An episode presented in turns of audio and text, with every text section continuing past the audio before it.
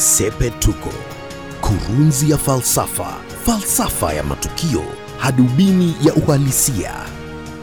Wanasiasa wachache wa Mount Kenya ambao wameanza kutambuliwa kwa herufi K mara kadhaa, Kiunjuri, Kuria, Karua, Kabogo, wametangaza kwamba Bi Martha Karua ndiye atakuwa mshirikishi wa kundi lao, msemaji wa kundi hilo. Wanasema kwamba vuguvugu ambalo wameliunda litaitwa Forum for Mount Kenya Region na jukumu lake litakuwa ni kutetea maslahi ya eneo la Mount Kenya nchi inapoelekea kwenye uchaguzi mkuu mwaka 2022. Haya yanatangazwa siku chache baada ya Moses Kuria kuiambia nchi kwamba eneo la Mount Kenya lazima lipewe kiti cha makamu wa rais, halafu pia nyadhifa zote za juu serikalini, eneo lipewe asilimia 40. Ndicho kikwazo kwa mwanasiasa yeyote anayenuia kupata uungwaji mkono wa Mount Kenya iwapo anagombea urais na si mwenyeji wa eneo.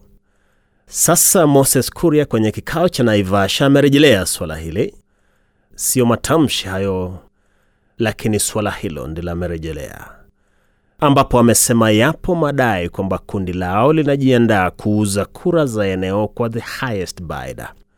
Kuria amesema ni kweli kundi hilo litapigania kuuza kura za Mount Kenya to the highest bidder, maana umuhimu wa Mount Kenya kwa Kenya unajulikana kote nchini.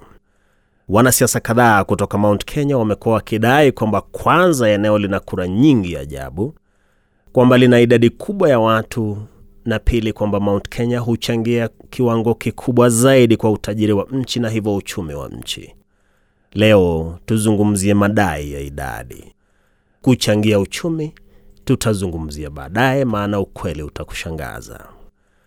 Hebu niseme hivi, ipo porojo kwenye kinywa cha Moses Kuria na wanasiasa wenzake wachache ambao wameanza kufahamika kwa herufi K mara kadhaa: Kiunjuri, Karua, Kuria, Kabogo. Dai kwamba Mount Kenya ina idadi kubwa ya watu, kwa hivyo lazima ipewe asilimia 40 ya nyadhifa za serikali lingetekelezwa iwapo idadi ya watu wa Mount Kenya ingekuwa angalau asilimia 40 ya Kenya nzima. Tuseme idadi ya watu wa Mount Kenya hata haifikishi theluthi moja ya idadi ya watu nchini Kenya. It's not even 30% of the population of the country.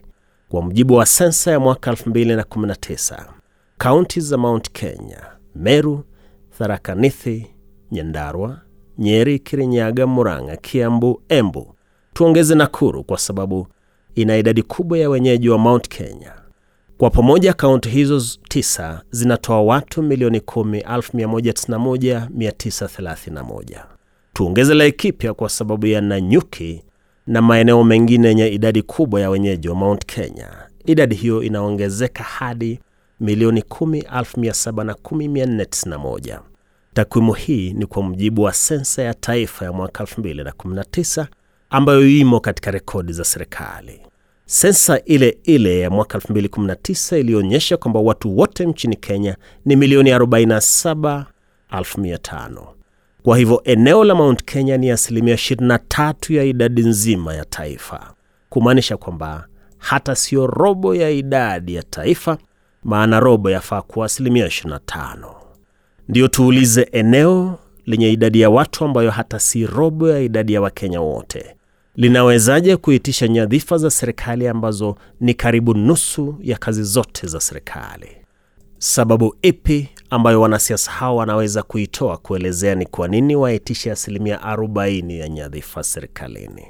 Na ndiyo nitasema hivi, propaganda yenye sumu imekuwa ikitoka kwa wanasiasa wachache wa Mount Kenya na sasa inapaswa wapuuzwe.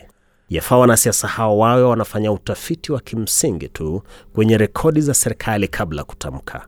Majuzi gavana wa Kirinyaga Bi Anne Waiguru pia ameibuka na madai kwamba Mount Kenya ina kura milioni tisa, kumaanisha karibu nusu ya Wakenya wote waliosajiliwa kupiga kura wametoka Mount Kenya. tuhitaje hiyo kuwa porojo isiyo na msingi. Moses Kuria na wenzake wanaotambuliwa kwa herufi K mara kadhaa waanze kushauriana na viongozi wenzao katika eneo la Mount Kenya kabla kutamka, maana kutamka kwao ni kuongeza tu porojo zisizo na msingi. Na ndilo Sepetuko. Mimi ni Wellington Nyongesa. Sepetuko, kurunzi ya falsafa, falsafa ya matukio, hadubini ya uhalisia.